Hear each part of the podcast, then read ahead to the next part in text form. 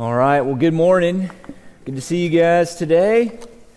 Uh, this morning, we are continuing in the book of Galatians. Galatians. We're looking, we're in our series, Jesus plus nothing equals everything, and we're walking through the book of Galatians. And uh, this morning, we're looking at Galatians chapter 2, verses 11 through 16. Galatians chapter 2, verses 11 through 16. So if you have a copy of God's Word, I certainly invite you to pull that out and to follow along with us, however you have that in print, on your phone, however it might be. And this morning we're answering the question how do we know if we are out of step with the gospel? How do we know if we're out of step with the gospel? A few weeks back we talked about what the gospel was. And this week we're going to look at how we should live and how the gospel truth should affect our lives. And we'll talk about how we know if we're out of step with the gospel as we walk through this text today. So hopefully you found your place. I'm going to read, and then we will go to the Lord in prayer, and we'll dive into the message this morning. Galatians chapter 2, beginning in verse 11. But when Cephas came to Antioch, I opposed him to his face, because he stood condemned. For before certain men came from James, he was eating with the Gentiles. But when they came, he drew back and separated himself, fearing the circumcision party. And the rest of the Jews acted hypocritically along with him, so that even Barnabas was led astray by their hypocrisy. But when I saw that their conduct was not in step with the truth of the gospel, I said to Cephas before them all, If you, though a Jew, live like a Gentile and not like a Jew, how can you force the Gentiles to live like Jews? We ourselves are Jews by birth and not Gentile sinners. Yet we know that a person is not justified by works of the law, but through faith in Jesus Christ. So we also have believed in Christ Jesus in order to be justified by faith in Christ and not by works of the law. Because by works of the law, no one will be justified. Go to the Lord with me in prayer. God, we thank you for this day and this opportunity to gather together as your church, Lord, to open your word, to read from it, and now to hear from it, God. And we ask that as we walk through this text this morning, that you would help us, Lord, to apply it to our lives, that you would help us to be a people who continually walk in step with the gospel, Lord, that it affects our life so that we live it out, Lord. And this we pray in Jesus' name. Amen. Amen. Well, growing up, I attended a small Christian private school in Savannah, Georgia. And when I was in fifth grade, we had the option of taking choir. And I say that we had the option of taking choir because when you're in fifth grade, recess is like really important to you. Um, and so they gave us the option. They said, you can choose to take choir or you can choose to continue to go to recess. And at first I was like, man, I am going to recess. But then I saw all my friends signing up for choir. And I was like, well, I mean, you know, recess is fun, but recess is not fun by yourself. So I ended up signing up for choir as well. Now, my stint in choir didn't last all that long. I, I wasn't doing well in one of my classes, and so I had to be tutored in that, in that particular subject. And I don't remember which subject it was, but I had to be tutored. And so I, I distinctly remember the day that my teacher goes to the choir director and he says, Casey's not going to be coming back to choir. And, and the guy answered and he said, Oh, that's fine. It's probably for the best, anyways. oh, man. I still, I mean, this was fifth grade. I still remember that conversation taking place. And while that hurt my ego a little bit, it was true. It was, it was definitely for the best because I was out of step with the rest of the class. I'm, I'm tone deaf. I can't carry a tune to save my life, which is why I will never volunteer to lead music. And honestly, you never want me to volunteer to lead music. You might as well just come, preach, and we get out early than have to suffer through that with me. Now, while, while it did hurt my ego a little bit, what my choir teacher said, I'm glad that I learned early that, that I really could not sing. Or else I would have ended up like on American Idol or something like that, not, not like in the top five or ten, but you know, on, on the blooper reels. Those guys who think, man, I can sing, and they really can't, and they end up on the blooper. That, that would have been me, right? Because I would have thought, hey, I can, I can sing. And so I'm glad that someone was honest with me, even though it hurt my ego a little bit at the time. And, and we need people who are going to be honest with us. Not just, not just people who are going to be honest with us and tell us, hey, man, you, you, can't, you can't sing, but, but we need people who are going to be honest with us when it comes to how we are living our lives. We all need others who are willing to, to come alongside of us and who are willing to speak the truth in, into our life and love. And if we don't, we're going to end up going through life thinking that, that we're great at everything. And that's not only dangerous when it comes to our talents, but that is certainly dangerous when it comes to the Christian life. We must have others who are going to hold us accountable. We must have others who are willing to speak the truth of God's word into our lives. Even if we don't, if we don't, we, we're not going to grow. And even worse, we might end up being taken by false teaching or, or living contrary to the gospel and God's will. When we live contrary to the, to the gospel and, and God's will, which is found in His Word, we not only hurt ourselves, but we hurt those who are around us. And, and, and, it, and at first, we might not think like that, right? Because our, our natural instinct is not to say, Are my actions harming the community in which I am living? Our, our natural instinct is to say, Are my actions harming me? And, and I think it's because we're, we're very individualistic. This has been drilled into us by our, our culture, right? It's, it's all about ourselves. Like, is it, does it work for me? Not does it work for the community in which I live, but does it work for me? And while that's how our, can, our culture has conditioned us to think, that, that's not really the reality of things, right? I mean, our actions affect the community in which we live, we work, and we play. And that not only applies to, to church members, but it also applies to those who we are attempting to reach with the gospel. If we're living out of step with the gospel and, and we don't have anyone who is telling us that we are living out of step with the gospel, well, well, we're in trouble. And in today's text, we see that Peter was living out of step with the gospel. But Paul, Paul was, was willing to be honest with Peter. And he was willing to be honest with Peter at just the right time. And it not only helped the community, but it also helped Peter get back in step with the gospel. So look at verse 14. There, Paul says to him, but when I saw that their conduct was not in step with the truth of the gospel, I said to Cephas before them all, If you, though a Jew, live like a Gentile and not like a Jew, how can you force the Gentiles to live like Jews? And in case you're wondering, Cephas is just another name for Peter. And Peter is one of the apostles. He's one of the people who, who did life with, with Jesus, right? He walked with Jesus. And in fact, he was actually in Jesus' inner circle. And he was, and, and he is now in Jerusalem, and he's one of the head honchos. He's one of the, the, the main elders there in the Jerusalem church. And Paul confronted Peter in front of everyone because Peter was out of step with the gospel. So, what does that mean? What does it mean for us to be out of step with the gospel? Well, it means that Peter wasn't living in harmony with the gospel's truths. Or, in other words, he wasn't living out the gospel's values of, of say, love and, and peace and, and self sacrifice and Christian freedom and, and recognition of it and putting away our sins and, and living according to God's express will in His Word and our, and our ability to do that because now we're not in bondage to sin, right? These are, these are some of the values, these are some of the, the, ways in which we can live in harmony with the gospel, how it applies to our life and to our, our Christian walk.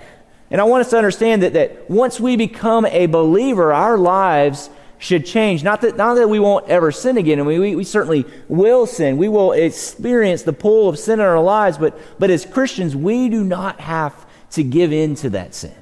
And that's not because we have been given these superhuman strength that, that now, because we have believed in Jesus as our Lord and as our Savior, we, we, we can fight against the power of sin like we couldn't in the past. That's, that's not necessarily the case.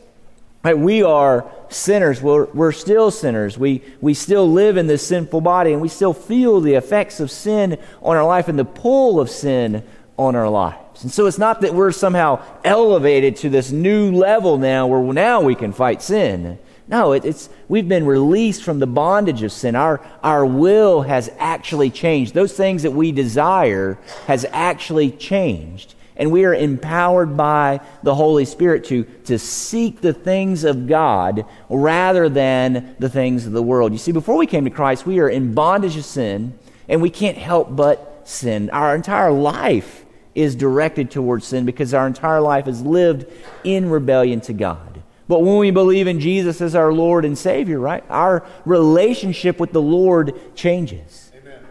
Jesus' blood covers us. We are made righteous not because of who we are, but because of what Jesus has done and who Jesus is. And our relationship with the Father changes from one of judgment to one where He is actually our Father.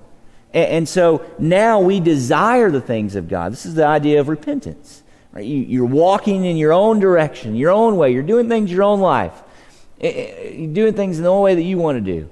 And, and then we come to faith in Christ. And we repent of our sin, our rebellion against God, and then all the individual sins that make up that rebellion. And we turn to, to say, God, I want to live according to your wisdom and your will. And we begin to follow after the Lord, recognizing that He is the all wise creator of this world.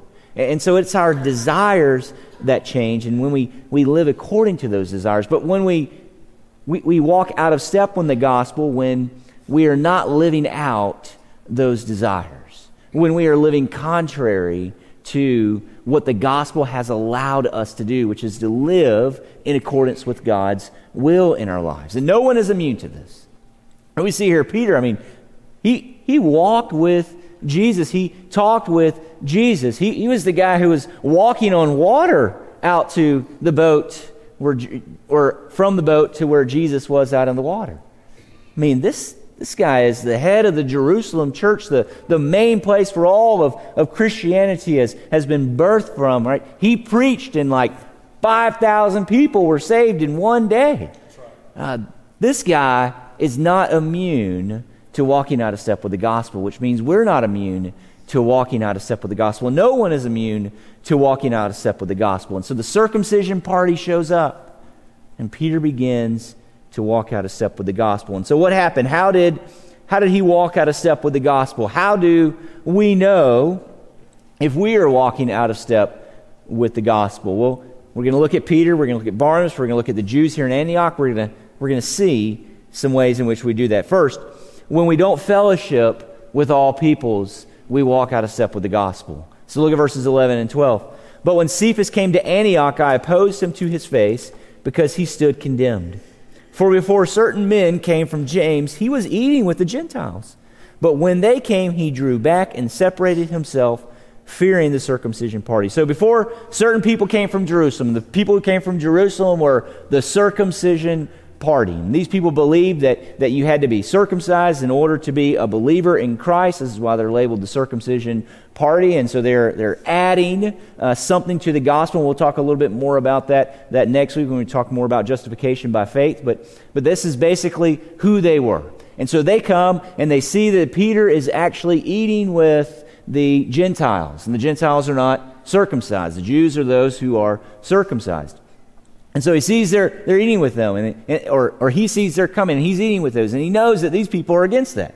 He knows that, that they uh, think that you have to be circumcised in order to be a Christian, in order to be a good follower of Jesus Christ. And so he says, Man, I'm, I don't want to be associated with these Gentiles any longer. I don't want to, them to see that I am associated with them. And so he begins to not eat with them, he doesn't go to dine with them.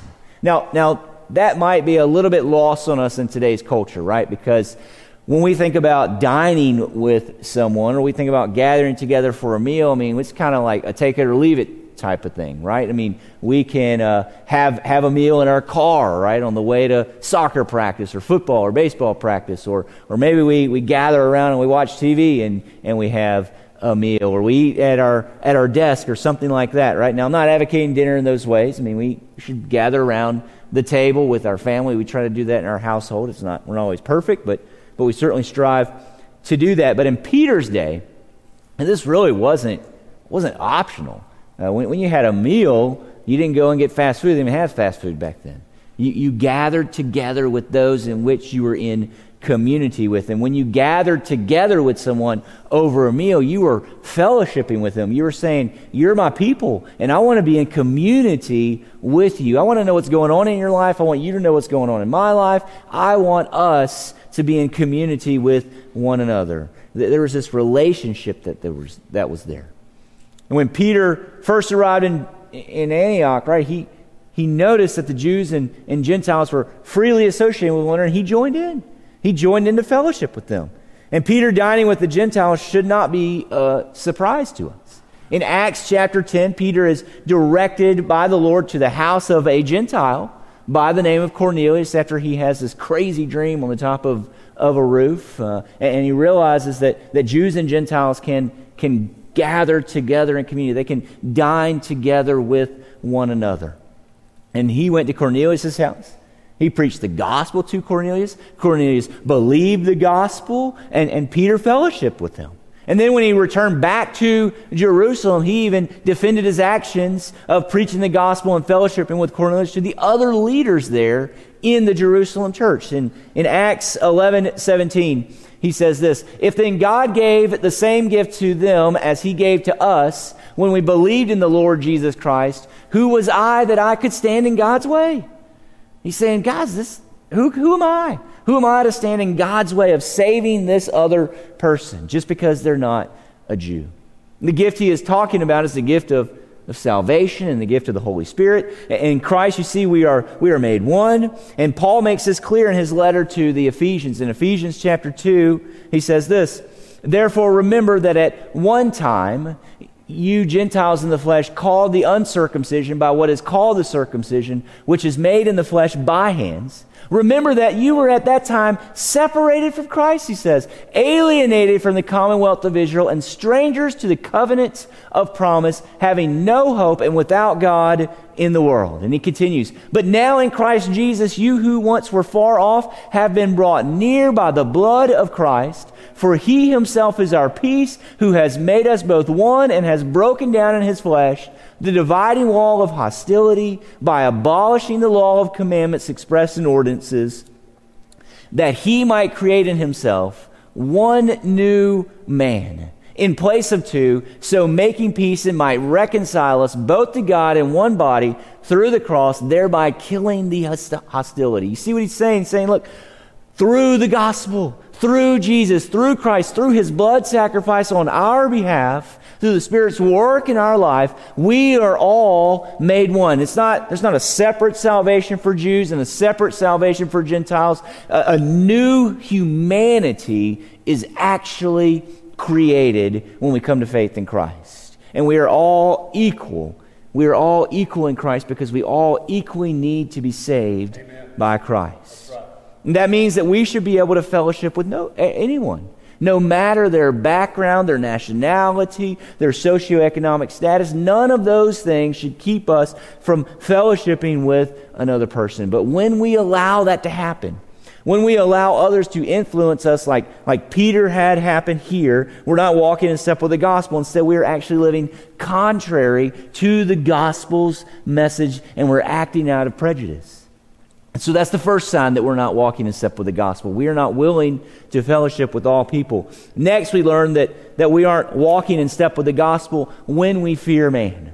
The fear of man means that we fear what other people are going to think about us. We fear what other people can actually do to us. And that might involve bodily harm. That might involve the loss of our standing, our influence, or, or our privilege in the community in which we, we live or within a particular group. And that's what caused Peter to draw back from the Gentiles. He, he feared what the circumcision party would think of him, what they possibly could do to him. And we already talked about this is, this is out of character for Peter. He pushes back against the apostles in, in, in, in Acts 11. And he also opposes this same circumcision party when Paul and Titus came to Jerusalem in Acts chapter 15. But here in Antioch, for some reason, he decides that, that he is going to walk in the fear of man instead of walking in the gospel. And when he did that, and when we do that, we are walking out of step with the gospel. You see, just because you are you are walking in, in one direction and you are constantly pushing back, doesn't mean that you're always going to do that. Doesn't mean that, that you can't succumb to that particular sin that, that you have been able to battle against in the past. See, we can do that. But here's the deal the gospel comes in and it frees us from the fear of man. In Christ, we are accepted by the Father. And this is what we have to remember. This is what we have to constantly preach to ourselves. We, we can't think that we're immune to, to something just because we, we have been immune to it in the past. We've got to constantly uh, preach the gospel to ourselves, constantly remind ourselves that we are accepted by the Father in Christ. And this acceptance is the greatest acceptance that we could ever hope for in this world. And that's because His acceptance provides us with a relationship with God. God goes from being our, our enemy. He goes from, from being a person who is, who is scary and we are scared of, and who, in the end, we might call the rocks to fall on top of us to try to hide ourselves from the Lord. You know, in Revelation, it talks about this. But no one is going to escape his judgment, it also says. We go from, from fearing this guy, this God, to saying, man, God is our Father and we can go to him. We can run to him at any point and we can we can pour our hearts out to him. We can petition him. We can ask of him. And all because of what christ has done.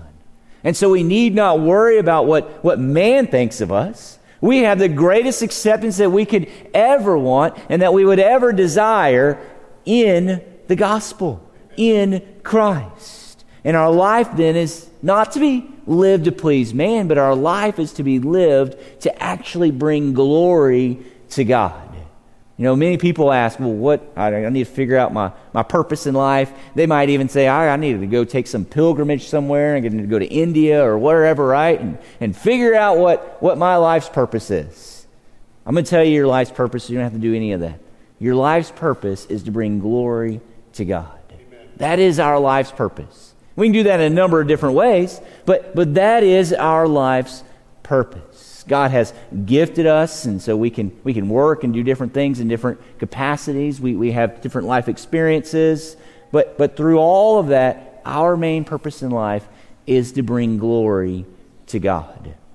And we are free to do that because of what the gospel has done and how it has freed us. And so we shouldn't fear man. Instead, we should live our lives to the glory of God.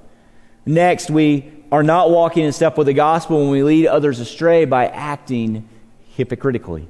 And that's exactly what happened in Antioch. So look at, look at verse 13. And the rest of the Jews acted hypocritically along with him, Peter, so that even Barnabas was led astray by their hypocrisy. And so Paul tells us Peter and the Jews, they, they acted hypocritically.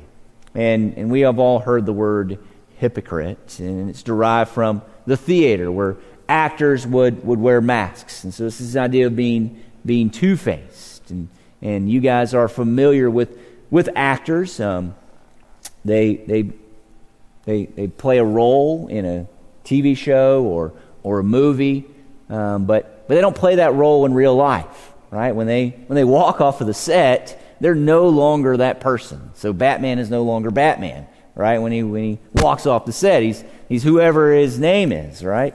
Uh, James Bond is no longer James Bond when he walks off the set, right? He's, he's whoever that guy is that's playing James Bond that time. And, and you can go down, go down the list. Uh, they're actors. They're paid to, to, to take on a different personality and to act in different ways than they normally would. And so they are considered hypocrites, if you will, at that point because they're not living out who they actually are. They're living different than who they are, but they're doing that for a purpose. They're actors. Now, we're not actors. And so we should not live hypocritically like that. Who we say we are in one area or, or one community, uh, in one group, we should be that same person in another area, community, or group. Right? Who we are at work should be who we are at home, and who we are at church should be who we are throughout the rest of the week. If, if not, then we're acting hypocritically. And, and who we are, if we say that we are a Christian, is a child of God. We are a part of God's family. And there's a certain way that people in God's family are are to live and are to act. They, they live in accordance with God's will. And so when we say that we are a Christian, when we say that we're a follower of Jesus, but we actually don't follow Jesus, then we're acting hypocritically. We're acting two faced because we're claiming one thing, we're saying one thing, but then our actions are proven another. Or, or maybe your actions are, you know, for an hour or two on Sunday in line with, with, with the gospel, but the rest of the week they're not. Uh, that, Same thing, right? We're acting hypocritically because we're not living according to who we actually are in Christ. We're not living out our identity. And, and living a life that, that's like that can lead other people astray. We see that here with Peter. He, he pulls back, and, and he's the head guy, right? I mean, he's, he, he's this elder who's come from Jerusalem. He, he's the guy who is in Jesus' inner circle. He's walking and talking with Jesus. Everybody's following and looking at him. And they see him pull back, and so they pull back as well. And they begin to act hypocritically as well. And they're out of step with the gospel. And so we're out of step with the gospel when we act hypocritically. Next, we learn that we aren't walking in step with the gospel when we require more of people than the gospel does. Verse 14.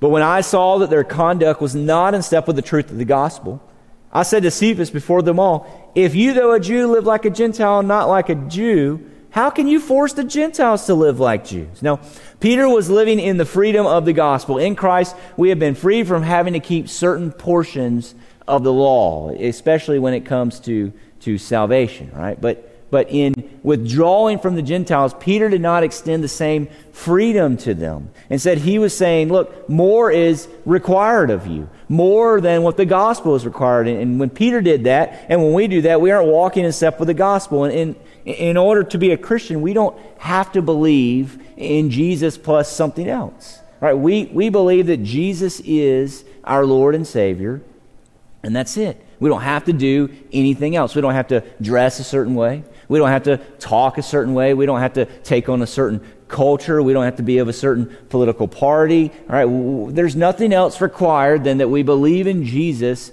as our Lord and as our Savior. That's what is required for us to be a believer. But when we, when we begin to put other things in there, well, you know, if you're a Christian, you can't, you can't do this, or you can't, you can't do this, or you, you got to live like this, you got to change and be like that. I mean, yes, you are going to change. We talked about this uh, last week or the week before. You're going to change when you come to Christ. But, but it, it's not that you're changing in order to be a Christian. You're changing because you are a Christian, because you are following Jesus. Those desires that we talked about at the beginning of the message today, those have changed. Our will has changed. We no longer desire the things of the world, but we desire the things of Christ. And so, yes, there's going to be a change that takes place, certainly. But that change doesn't have to take place in order for us to be a Christian. And that's what is happening here. And that, that's what we have to understand. We don't force people to take on a certain cultural uh, climate or, or a certain dress or talk or anything like that in order for them to be a Christian. When we require others to do more than believe, we are not walking in step with the gospel, and we're not teaching them to walk in step with the gospel either. And lastly, we aren't walking in step with the gospel when we seek salvation according to works and not by faith. And that's really at the heart of, of what's happening here. This is what this has been driving towards. By requiring the Gentiles to do more than just believe in Jesus as their Lord and Savior, by requiring them to be circumcised, the gospel has changed from one of faith to one of works. But look at what Paul says in verses 15 and 16. We ourselves are Jews by birth and not Gentile sinners. Yet we know that a person is not justified by works of the law, but through faith in Jesus Christ. And so we also have believed in Christ Jesus in order to be justified by faith in Christ and not by works of the law, because by works of the law, no one will be justified. And Paul is explicit. No one is justified by works of the law, not even those who, who first had the law. And Paul and the other Jews know that because they turn to Jesus as their Lord and as their, as their Savior. And that is what's, what's required of folks. And so you have the law in the Old Testament, and people were to live according to this law because God lived in their midst. And so this was a way for them to live in the midst of a, of a holy God so that they are not expelled from, him, from, his, from his presence. And, so as people sin, and God listed out all these different, different sins and all these ways in which people broke the law, they would then have to come and make a sacrifice uh, for their sins. Uh, and, and that sacrifice, the blood from that sacrifice, would, would cover them because it took their place. It took their punishment for them, and the punishment of, of sin is death, right? The wages of sin is death. You guys may have heard that verse from Romans. And, and so here, we, we have to understand that the law is given for that purpose. It's given, and we'll look at this a little bit later in Galatians, is given as a tutor. It's given to help us to understand how we should live and to help us to understand who God is, and then also to help us to understand why we actually need the gospel. Right? It, it points out our sins. It shows us that we are a sinner. And, and it shows us that there's nothing that we can do in order to make up for that sin. This is why these folks have to come and they have to offer a sacrifice. They have to offer something else besides what they can, what they can do. They've got to offer an animal sacrifice on their behalf. And so this points forward to Christ. This points forward to Jesus who comes and dies on our behalf. And so it is the law then that is, is, is the law is not what's saving us. It's always faith, either in the future Messiah from the Old Testament standpoint, or our faith now in what Jesus has done on the cross. Amen. This is what provides us with salvation. And we cannot add anything to that. We are not justified by works. But some reason we, we, we want to do that. We want to run back to justification by works. And I believe that's because that's what's natural to us. We, we, we are, well, we're supposed to, at least in general, uh, we, we work for everything that we have. Right? Nothing comes, nothing comes free. And so we want to apply that also to our salvation. Well, nothing else comes free. We've got to work for it. But, but here we have the greatest gift that could ever be given. It's a free gift. Jesus' death on our behalf.